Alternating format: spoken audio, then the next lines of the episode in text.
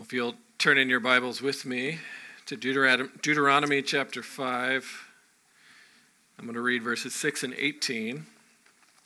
And then I'm also going to read from Matthew 5:27 to hear Jesus in the Sermon on the Mount on these this commandment.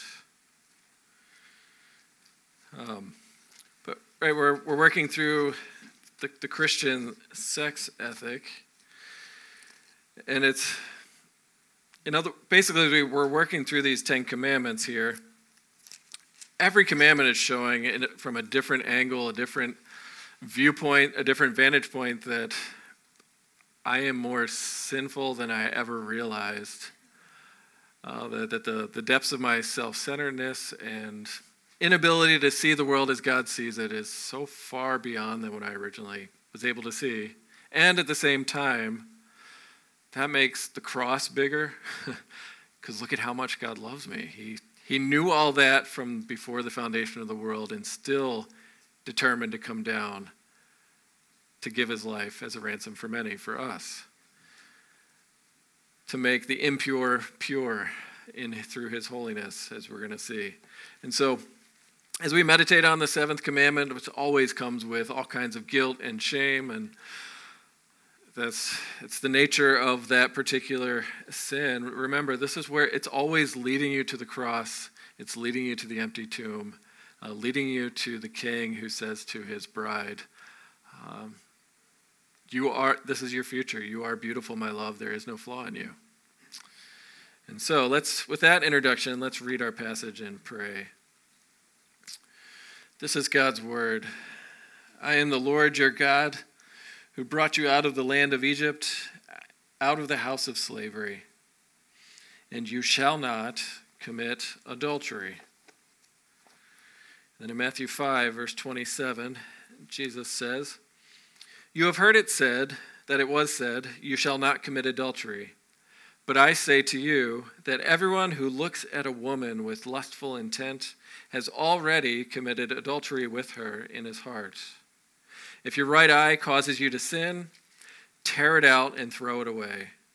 For it is better that you lose one of your members than your whole body be thrown into hell. And if your right hand causes you to sin, cut it off and throw it away. For it is better that you lose one of your members than that your whole body go into hell. And this is the word of our God, spoken to us today in love. Uh, let, let's pray. Our Father, our God, we thank you that when we are faithless, because of your covenant love, you are faithful to us. And I pray as we meditate on the seventh commandment today, Lord, that you would show us the truth and beauty of Jesus' desire to be joined eternally with us in the covenant of marriage uh, with his church. And he did, that he is the one who loved us and gave himself up for us so that we might be presented to him in splendor, without flaw and without blemish. And so, for all of these things to happen, Lord, we need your spirit. We need your spirit to teach us. We need your spirit to change our desires, to do battle with these things that we feel we cannot live without. And we ask that your spirit would change us so that our, our friendships, our marriages, who we are would reflect Christ's love for the church as we meditate on the gospel today. We pray in Jesus' name. Amen.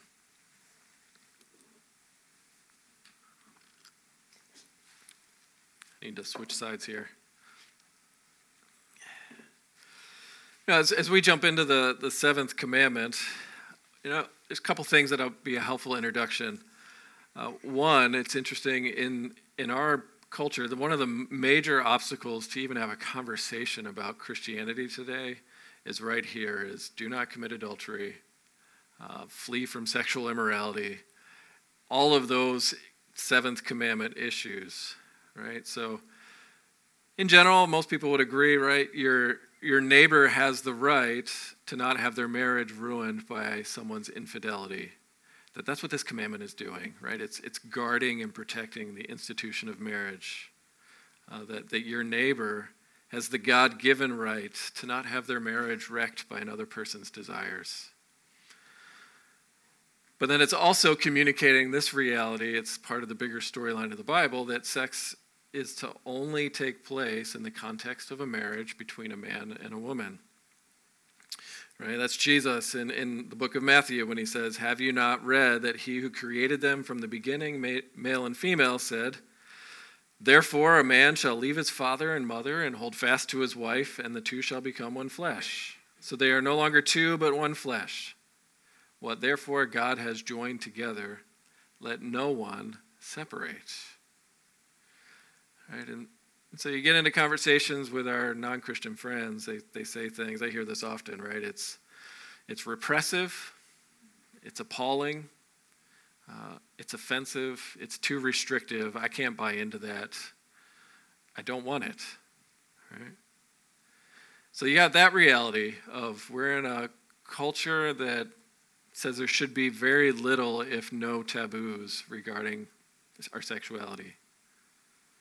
On the flip side, is when you read the New Testament, what's fascinating is you know who seem to be the most attracted to Jesus, who show the most amount of devotion, who are the most stunned by grace, who want to be with Jesus and near Jesus, it are those who are very clear, obvious seventh commandment breakers.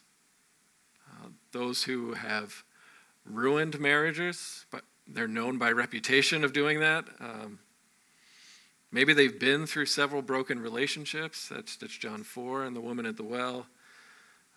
Right? The story is if they, they run and hear the gospel, they hear about Jesus, and they, they've already discovered that their chosen liberation has left them lonely and miserable. It did not give them what they hoped. And so it's fascinating, right? Jesus will say to the Pharisees, the law keepers, the tax collectors and prostitutes are getting into the kingdom before you. Right? It's Matthew 21. Well, there's a beautiful place in Luke 7 when Jesus is eating a meal with uh, Simon the Pharisee, and, and right, picture a, room full of moralizing, self righteous men. And a woman of the city comes in, a sinner who is known by reputation to be some kind of marriage destructor, right? We don't know if it means she's a prostitute. We don't know if that means she was a serial adulterer. Like, we don't get those details, just that she's a great sinner and everyone knows it. And she comes in and begins to wipe Jesus' feet with ointment, and she starts weeping and crying and washing his feet with her tears, right? The kind of intimate moment that would be awkward no matter who you are and where you're at. Right? And Simon has the audacity to say to Jesus, If you were a prophet, you would know what kind of woman you're letting touch you. And Jesus responds to Simon, Simon, I have something to say to you. He said, Tell me, teacher. He said, Well, cert- I'm paraphrasing here. A certain loan shark had two debtors. One owed him $50,000, the other 5000 Right? when they found out they could no longer pay their debts, the, the, debt, the loan shark canceled the debt of both. Now, which one do you think would love him more? And Simon responds, Well, teacher, I suppose the one who had the larger debt. And then Jesus says, The one who is forgiven much loves much. And he looks at the woman and says, Your sins are forgiven. Your faith has saved you. Go in peace. Right? So I share those 200 two points of introduction because our, our secular culture is repulsed by the Bible's sex ethic. But in the New Testament, those who failed to keep it are magnetically attracted to Jesus because they've become aware that their lives have been shattered by their decisions and found someone who forgives and welcomes and heals. And so, Right? If you're repulsed by the Bible's teaching, you, the question is do you really know who you are rejecting? Do you really know what you're rejecting when you throw, try and get rid of the seventh commandment's restrictions? Right? So, just something to think about as we jump in here. Right? First, first point this morning as we meditate on this that, that the seventh commandment, marriage, about marriage, is telling a story. Um, we got to put it in the bigger context. Right? We read the commandment, do not commit adultery. It's found here in Exodus 20. And, and it's also found in Deuteronomy 5. And it's very clear God is commanding faithfulness between a man and a wife, right? Genesis is part of the story too, right? Let what, what Jesus said, what God has joined together, let no man separate. God, God is commanding purity in marriage. But you pull, pull back a little bit and look at the story, there are two major events that have taken place for Israel that help make sense of why this commandment is given. Uh, first, who does Israel belong to? Right? That's, that's Deuteronomy 5 6. I keep reminding you like this, this is we are saved by grace, you're in a relationship with the Lord. That's why the what the context for these commandments. Right? Now, Israel is now bound in a covenant relationship with the Lord who loved them first. And interestingly, the, the prophets will look back at Mount Sinai when they received the law and say that is when Israel was married to Yahweh. Right? So you can think of Exodus 19 when God says to his people, If you obey my covenant and keep my commandments, you'll be my treasured possession. Will you? It Sounds like a declaration of intent from, from a marriage. In Israel, of course, in their youth, in the covenant ceremony, we would add probably ignorance and very optimistic thinking is we will. We will do everything the Lord commands us. They're bound together in marriage. And so it's this idea that, that Yahweh, the Lord of the Old Testament, He is the bridegroom. Israel, she is Yahweh's beloved bride and they are now in relationship together, which makes sense of all the passionate disagreements you find in the rest of the Old Testament when they don't get along well. When, when Israel breaks the covenant, because it's the pain of breaking a marriage, of betrayal, right? So here's another place you could come up with this Song of Songs right? If you're reading through the Bible the first, for the very first time and you get to the Song of Solomon, the Song of Songs, you're like, what in the world is this and why is it here? Because it's blunt and graphic enough to make even us modern people blush. Right? And Song of Songs in chapter 3 describes the bride anxiously waiting for her groom, the king, to come. And it's about a marriage. It's a love story between a, a husband and, and, and her his bride, and this is the way it's described. In the distance, she sees the king coming. And she says, What is that coming up from the wilderness, like columns of smoke, perfumed with myrrh and frankincense, with all the fragrant powders of a merchant? Right? And so someday we'll do a sermon series on Song of Solomon. Um, but the big idea is that she's describing her husband, the bridegroom, coming for her, the king who loves her, with the same language to describe God coming out of the wilderness to rescue Israel in columns of smoke. Right? So the, the, story of the Song of Songs is about this passionate relationship between a human, between humans, sure, but it's also describing the passionate relationship between God and his bride. Right? That, that God loves his people with that kind of intense, passionate, married kind of love. Right? Uh, my Hebrew professor called it, um, it it's love that is white hot and rock solid. right? And Israel was to respond to God's white hot and rock solid love with something similar, with that unashamed, white hot, faithful, fierce, married love. Right? Be faithful to God because He's been faithful to you. Right? So that's that's part of Israel's story. When he says don't commit adultery, it's in the context of, hey, we are in a relationship. Don't commit adultery. Don't cheat on me by breaking commandments. Right? Second important incident is the golden calf story. Right? Exodus 32.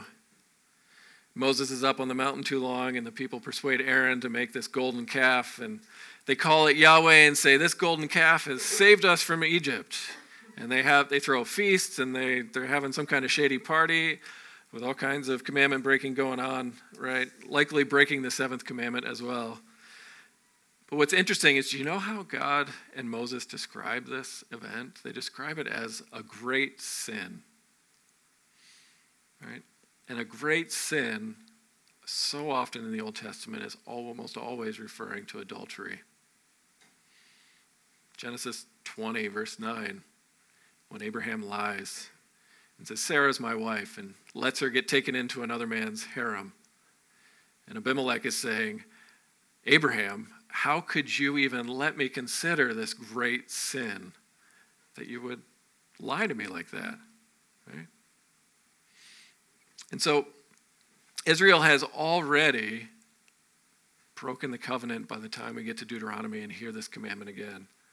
That they're in this covenant together, a relationship where God is their groom and, and they are the bride, and they're to, to live together and to love one another.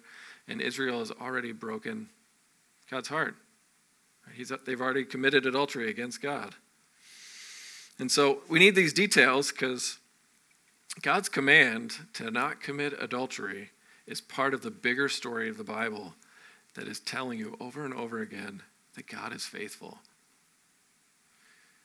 Right? That, that for Israel's marriages, we, God wants human marriage to be rock solid and white hot and free from that pain of betrayal. Right? But it's, it's the, the commandment is saying, imitate the Lord your God who loves you. Right? Imitate, may your marriages reflect the Lord's love for you. The Lord who loves you with a love that is as strong as death, whose jealousy is as fierce as the grave, as it says of Song of Songs. And so our culture wants to separate those two, but I, to have a conversation about God's view on sex and marriage, you got to hold them together. That you cannot separate the seventh commandment from the reality that God has loved Israel, rescued her from slavery, and married her at Mount Sinai and says, Now you imitate me. Go be strange in the world by reflecting my faithful love. Go say no to your desires. Right? I mean, it's, it's saying, imagine, imagine what it would be like to really know, to personally know that you are loved with a love that will never cheat on you, will never turn your his back on you, that he is faithful.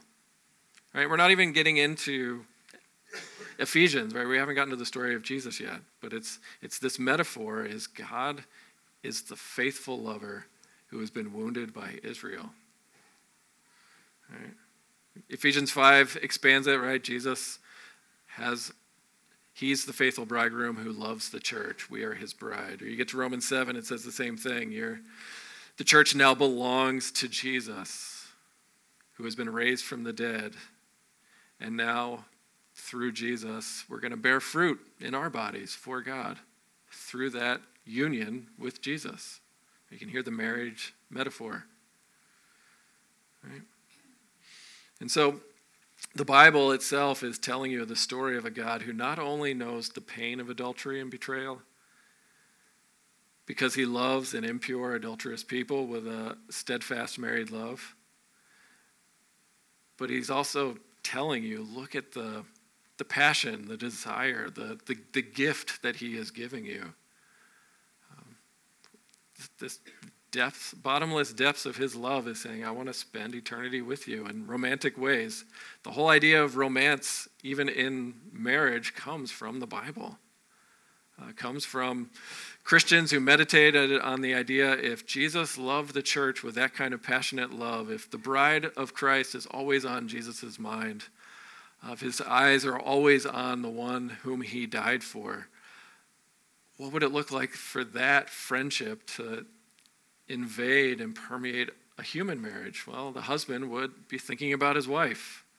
He'd be treating her body as his body. He would lay down his life for her. Uh, I mean, C.S. Lewis would say the whole idea of romance is the result of Puritan poets, right? Usually we get insulted for our view being puritanical. We should say thank you. You should thank me because you are searching for romance, right? It's a puritanical idea within the context of marriage. Right? See, the context for the adultery command is you're given a, a lo- God is swearing to love with a love that will not disappoint. And that's a better story than what culture is offering. Right? Isn't it? I mean, you, I listen, for whatever reason, YouTube sent me an interview between uh, Joe Rogan and Matt Walsh, right? Not people I normally listen to, um, as evidenced by the smirks, right? But it's interesting, they're just discussing what is marriage. And so Joe Rogan is saying to, to Matt Walsh, right? If two people love each other and they want to make that loving bond formal and get married, why should they not do it? What harm is it going to do to your heterosexual marriage? Right? Love is what makes marriage. Subjective love, right? That's, that's the way our culture is teaching us. Right? And Matt Walsh, who's curmudgeonly Catholic, I should say, um, didn't use the Bible at all, but he's making that traditional argument that marriage is this bedrock for families in a stable society. Right? That that the context for having children is to have a husband and wife be faithful to each other and get married. Um, right? And so you have one story that's saying it's all about our love for one another. And then you have the traditional view, right, which is you need marriages to, to form a stable society. Right? What does the Bible say? Yes, but there's so much more. right? Is marriage really just a, a subjective, a formal bond of a subjective love that comes with government benefits? Or is there more? Right? If we're going to be Christian, we should have a Christian answer for what marriage is. Right? And marriage is divinely designed by God to tell and retell the story of his covenant love for his bride, which includes family and children, uh, includes even romance, right? We, we talked about that. But there's boundaries, right? That's why Tim Keller says it fantastically. He says the Bible says sex is a model and foretaste of the ecstasy of knowing God perfectly. In heaven, when we know God face to face and we enter into a union of love with Him and all the other people who love Him, on that great day, there's going to be such a deep delight and towering joy and a deep security of such nature that the most rapturous intimacy between a man and a woman is just a, a slight echo of that. Right? The, the love, the lack of loneliness that we're pursuing when we have impure thoughts, right? The Bible's constantly saying, yeah, but you're drinking from a from a well that's going to run dry. No human being can live up to that kind of expectation. Right? And this is, this is why this view of marriage gives great hope for, for marriages, right? Because if you know it's if you know marriage is just a signpost, um, a pointer to something greater, more fulfilling, more satisfying, that it's not the destination, it frees you from putting all that crushing weight on another human being to say, satisfy me at all times, fulfill me. Treat me like the princess I know I am, right? Or whatever the language may be. Right? It keeps you from idolizing another human being. Right? It gives great hope for those who are single. Because if you have the view that, that marriage is the best way and the ultimate way to have a fulfilling human life, there is a large contingency of human beings who will never experience that joy for whatever reason. Maybe you're, you had it and you were divorced, or maybe you're lonely, or maybe you're friendless, or you just marriage just has not been in God's plan for your life, or is a willful choice. Right? It's saying no matter who you are in Christ, you can have this ecstatic divine life, divine love from a faithful lover who will never leave nor forsake you. Right? So, the first point, if we're going to talk before we get into the ethical uh, demands of this commandment, you have to put marriage in the story of God's love for his people. Um, and that, that the command to not commit adultery is a command to imitate God's faithfulness. Imitate God's purity. Um, so, what is forbidden? what is the seventh commandment saying no to, right? If we're going to imitate God, that sets up boundaries uh, so that we can flourish. And right, if I printed the larger catechism with scripture references for you in the bulletin. So there's 101 rabbit trails we could go down. So if you have questions, right, come find us. We'd love to talk about it. But let's start with Matthew 5 and Jesus' words in the Sermon on the Mount. Right? Because he takes this commandment and takes it to the realm of the unachievable, right? Because he says not only does the act of adultery make us guilty, but so does lustful intent in the heart. Um, right? It's not just behavior that this commandment is, is governing and ruling, it's trying to restrain even our fantasy life. Right? And so the ideal, of course, one man, one woman in marriage, not only means you should not imitate Solomon, right? Solomon had 700 wives and 300 girlfriends, right? You should, but it's also saying you should not have that kind of harem in your imagination, right? And so this is what Jesus is saying in the church. Like, one, your, your righteousness has to be higher than you can even conceive of. Because who can do this? But two, imagine what it would be like to be in a community where humans are not just diminished to objects of physical desire, to be used and devoured in your imagination, right? Where you can relate to each other as brothers and sisters. Right? Or to use biblical terms, imagine a, a world where people aren't ruled by their animal like desire right? And this, this was the ancient world's way of looking at lust, right? If you have, if you're hungry, eat. If you have sexual desire, find somebody. Right? And what the Bible says is, yeah, that's an insult. If that's your view of sexuality, because that's no different than the animals. Right? When God, when the prophets want to insult Israel and their lack of faithfulness, you know what they describe call, they call Israel, right? You're you're a wild donkey in the heat, just sniffing the wind. Who can restrain her lust? No one no one should bother wearing themselves out finding her because in her month you will find her. Right? It's an insult to say I have these desires and I'm no different than an animal and I can't restrain them. Of course, the, the flip side, right? Let's, let's, let's really dig into what Jesus is saying. If you're going to imagine a community where humans aren't diminished to just their physicality and their attractiveness, um, there was an article in the Wall Street Journal called How the Sexual Revolution Has Hurt Women. Right? It's an interesting place to find that. And her argument is, is you know, 40 years ago, 60 years ago, my math is off, whenever it was in the 60s, I wasn't born yet. Um, right? Culture assumed that if you just get rid of all the taboos that Christianity has introduced and restrained on us, then we'd all be free and happy. But how has that worked out for women? Right? That's we just went through the Me Too movement. Right? It, it, it hasn't worked out well because women are the ones who've been taken advantage of over and over again by guys not looking for commitment. Right? Young girls are being harmed because these teenage boys have been taught how to relate to women through what they've seen on the internet or what they've seen on movies. Right? And so she ends her article with this. It says, You know, the word chivalry is now deeply unfashionable, but it probably describes something of what we really need.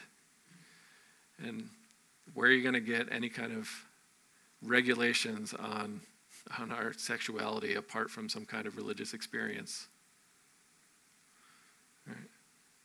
So if you, you put Jesus' command here, right, don't lust after another person. It's saying, imagine what it would be like to see somebody as human, not someone to be used. Or to imagine a love so great and satisfying where you don't need to use others to feel less lonely. Right? You can actually build friendships. right? And so this commandment is restraining our imagination. It's we've already talked about, can talk about pornography, uh, the way that young people are learning about relationships unrealistically, right? The obvious implication is if you shall not uh, lust in your heart after another person, that would clearly outlaw these inappropriate images, right? If that's you, talk to somebody. You can't break through this on your own. But this commandment is saying don't do that because it's not honoring the image of God in, the ma- in male and female as God designed them. Right? This commandment also forbids divorce, uh, except for sexual immorality and abandonment. And in our tradition, we would often argue that it can include abuse as well. Um, but if the ideal is God's eternal faithfulness to his bride, then the ideal in Christian marriage is faithfulness till death do us part. Um, right? The disciples panicked when they heard Jesus said that. Well, who wants to get married then? it's like, thanks, guys, that's helpful. Which probably is evidence of the truth of the Bible, right? If they put that detail in there. Um, right? But know, Jesus is saying that God has joined man and woman together to imitate his love. So don't break what God has joined together. Right? And even in Deuteronomy, you get to chapter 24, and there is a law allowing for divorce. And it says, feel free to turn there if you've got your Bibles. Um, it's Deuteronomy 24.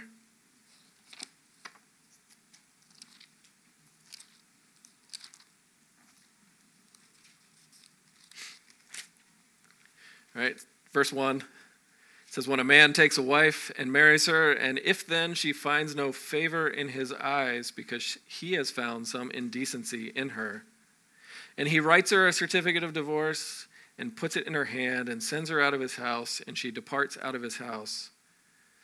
And it keeps going on here. And if she goes and becomes another man's wife, and the latter man hates her and writes her a certificate of divorce and puts it in her hand and sends her out of the house, or if the latter man dies who took her to be his wife, then her former husband who sent her away may not take her again to be his wife after she has been defiled, for that is an abomination before the Lord. Don't bring this sin upon the land that the Lord is giving you.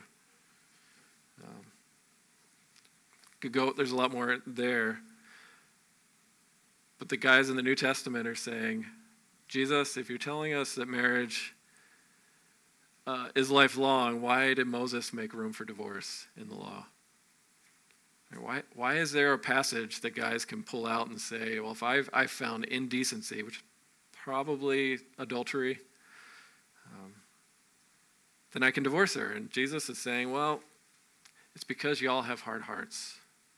It's because God, God and Moses knew the human heart when this law was given. And so it's to restrain a, to restrain the human heart, knowing that there will be situations where relationships are going to break down. Right? But from the beginning, the ideal, it was not so. So Jesus says, whoever divorces his wife except for sexual immorality marries and marries another commits adultery. Right? It's heavy stuff. Jesus says that divorce is not permitted except for sexual immorality and abandonment. That, that's Paul in, in, in Corinthians. Right? So but you got to keep that in the storyline of the Bible of, of who God is. The next question is well, what is sexual immorality? Right? Jesus, what do you mean? And it's this Greek word, porneia, and it's kind of a catch all for anything that deviates from the ideal of men and women. Um, so that would say it would include any kind of sex outside of marriage later in other parts of the New Testament. That, that what the commandment is prohibiting in particular is any kind of sexual activity outside of marriage. Right? So, someone comes to you and says, well, Jonathan and David, they were really close friends. They must have been really intimate. Well, both of them were married. Right? That they would have committed adultery if they did that really if they did this unspeakable thing that the Bible also says is not okay. Um, right? First Thessalonians chapter 4 says this is the will of God, your sanctification. You belong to Him. How? What does that look like? Well, abstain from sexual immorality so that each one of you know how to control his own his or her own body in holiness and honor, not in passion of lust like the Gentiles who do not know God. you see, you're getting the image here, right? That, that what, what the commandment is after is saying, as humans, we've let our desires just run rampant, and it's made us miserable. It's broken down relationships, right? Anyone who's ever talked to someone in the throes of divorce and one of them has said, Well, I just saw, met someone and I love them, and who am I to go against what I love? Right? The Bible says, Don't do that because then you're no different from the Gentiles. You're no different than the animals.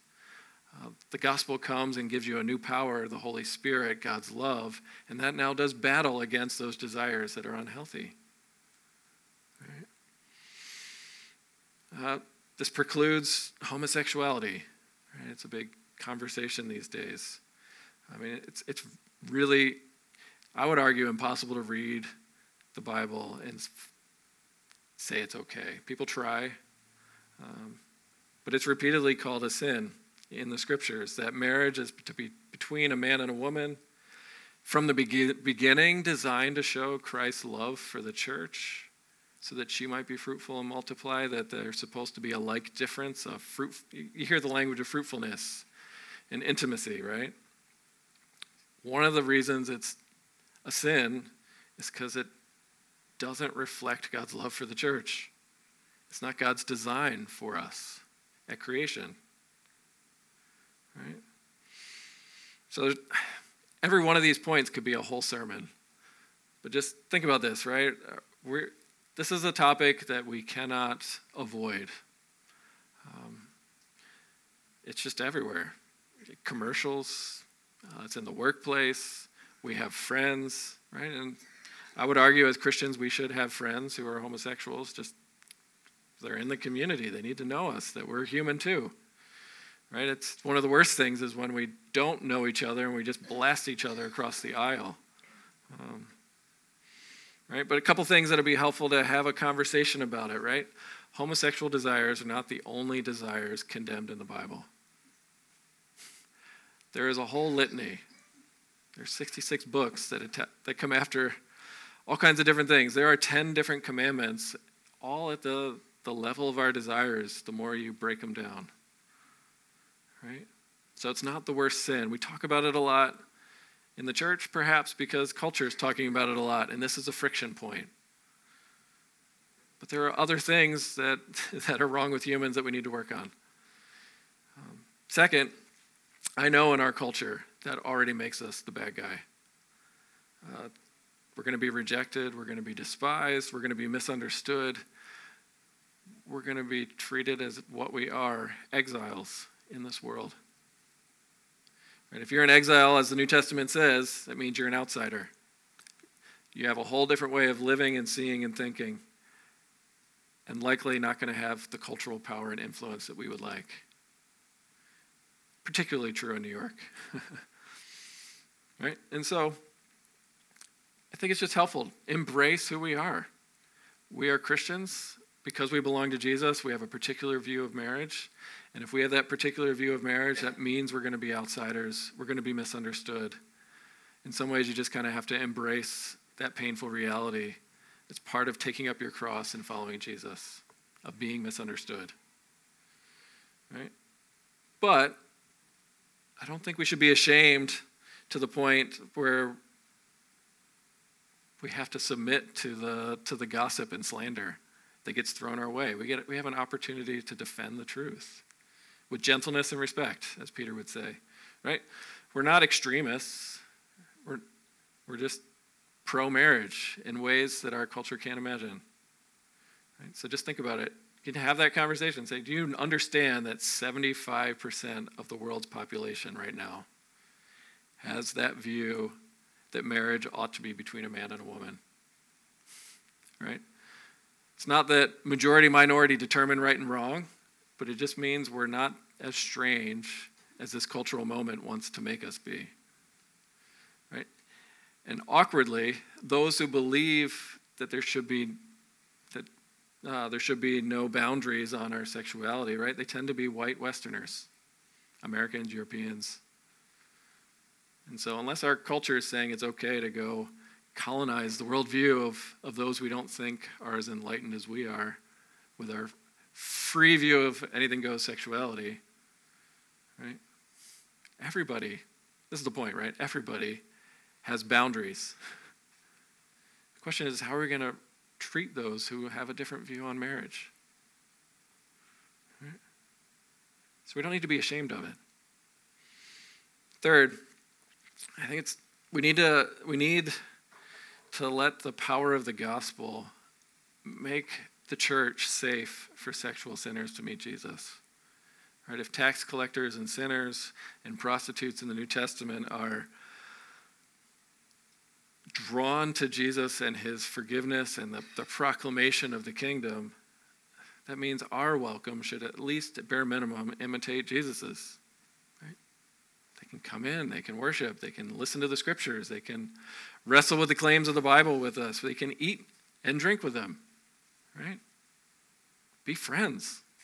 Get to know each other, disagree, but still love each other. Right? And then fourth, recognize um, that it's got it's a difficult thing for people who have same-sex attraction to wrestle with the, the claims of Jesus because there's pressure on the left to say, why would you ever put boundaries on your desires? And there's pressure on this side in the church to say, uh, do you really believe what we believe? and so I, I, found it helpful. Right there, if we're going to have same sex attracted followers of Jesus who are committed to a life of celibacy in the church, or to even get to that stage, right, they need to see that they aren't the only ones giving something up for Jesus' sake, saying no to their desires. Right? As one, one pastor put it, who, who is single, who wrestles with same sex attraction, and is saying, I'm putting it to death, I'm battling it. He says, if, if you're we're, to live a life permanently single, to never have sex, is to declare to a stunned and confused world that there are more important things than sex and romance. It's more important than having a life partner. And there's nothing that calls out the idols of Western culture more powerfully than a person who gives these things up because they love Jesus. Right? That's tough. Right? We all need community to be safe to be a place that covers our shame. Sexual sinners in particular. Right, so, what's our hope together? This is we'll bring this to an end. There's, there's loads we could go through in the catechism, and I'd be happy to do that if you want to talk about it. Right? So, you got the Christian ideal. I'm hoping you can hear that as we meditated on the ideal, that who in the world can Psalm 130, Lord, if you were to mark iniquity, if you were to pay attention to every time my desires shot to the left or to the right of what you expect of me, who could stand? Right? So why don't you turn to Ephesians 5?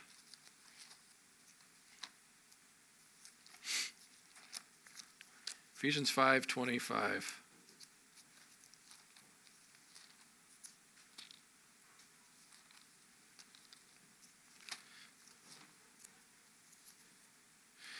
So Paul is writing to the church and trying to work out the implications of, of the gospel of who Jesus is. And, and he's, I'm picking up in the middle of an argument, but it, he says, uh, Husbands, love your wives as Christ loved the church and gave himself up for her that he might sanctify her, having cleansed her by the washing of water with the word, so that he might present the church to himself in splendor without spot or wrinkle or any such thing, that she might be holy and without blemish. In the same way, husbands should love their wives as their own bodies. He who loves his wife loves himself. For no one ever hated his own flesh, but nourishes and cherishes it, just as Christ does the church, because we are members of his body. Therefore, a man shall leave his father and mother and hold fast to his wife, and the two shall become one flesh. This mystery is profound. And I am saying that it refers to Christ and the church. However, let each one of you love his wife as himself, and let the wife see that she respects her husband. See what Paul does? Right, he wants to say, here's, here's the principle that will change your marriages. It's, it's Christ's love for the church. And he goes all the way back to Genesis, to the ideal at the beginning, and says, You know what Adam and Eve's story was about when God gave Eve to Adam? It's a profound mystery, but it's, it was God's plan from the beginning to set up the pattern for Christ and the church. And so you're reading Genesis for the first time and you see Adam. Adam sees his naked and unashamed wife and he explodes in poetry. So that last, she's the one who's fulfilled, right? Uh, she's helping me with my loneliness. At last, there's someone like me but different than me, right? How does Jesus love the church? Well, he gave himself up for his bride who was naked and deeply ashamed because of our sexual sin. And he loved his bride. He gave himself up for her by taking the curse upon himself, which involved dying naked and alone and ashamed on the cross. I mean, if, if this is a covenant of marriage that, that God has entered into his people with, and the, the, the just punishment for a marriage where a spouse turns their back on the other and cheats on them is the marriage is done. Uh, divorce. What you're seeing Jesus do in love for the church is go through a sort of covenant divorce, taking the curse of the law. God, my God, my God, why have you forsaken me? Right? And he, he went through that to make his imperfect bride beautiful that he might that we might never be left alone, that we might be given this white hot and rock solid love in Christ Jesus. See, the, the, the invitation of the gospel is to, yeah, no human being is pure because of the fall. But the impure come get cleansed, get washed, get forgiven. Um, you know, the, the unfaithful spouse is given that beautiful, radiant, white robe of righteousness and treated like well, you are all together beautiful, my love, says Song of Songs. Within you there is no flaw.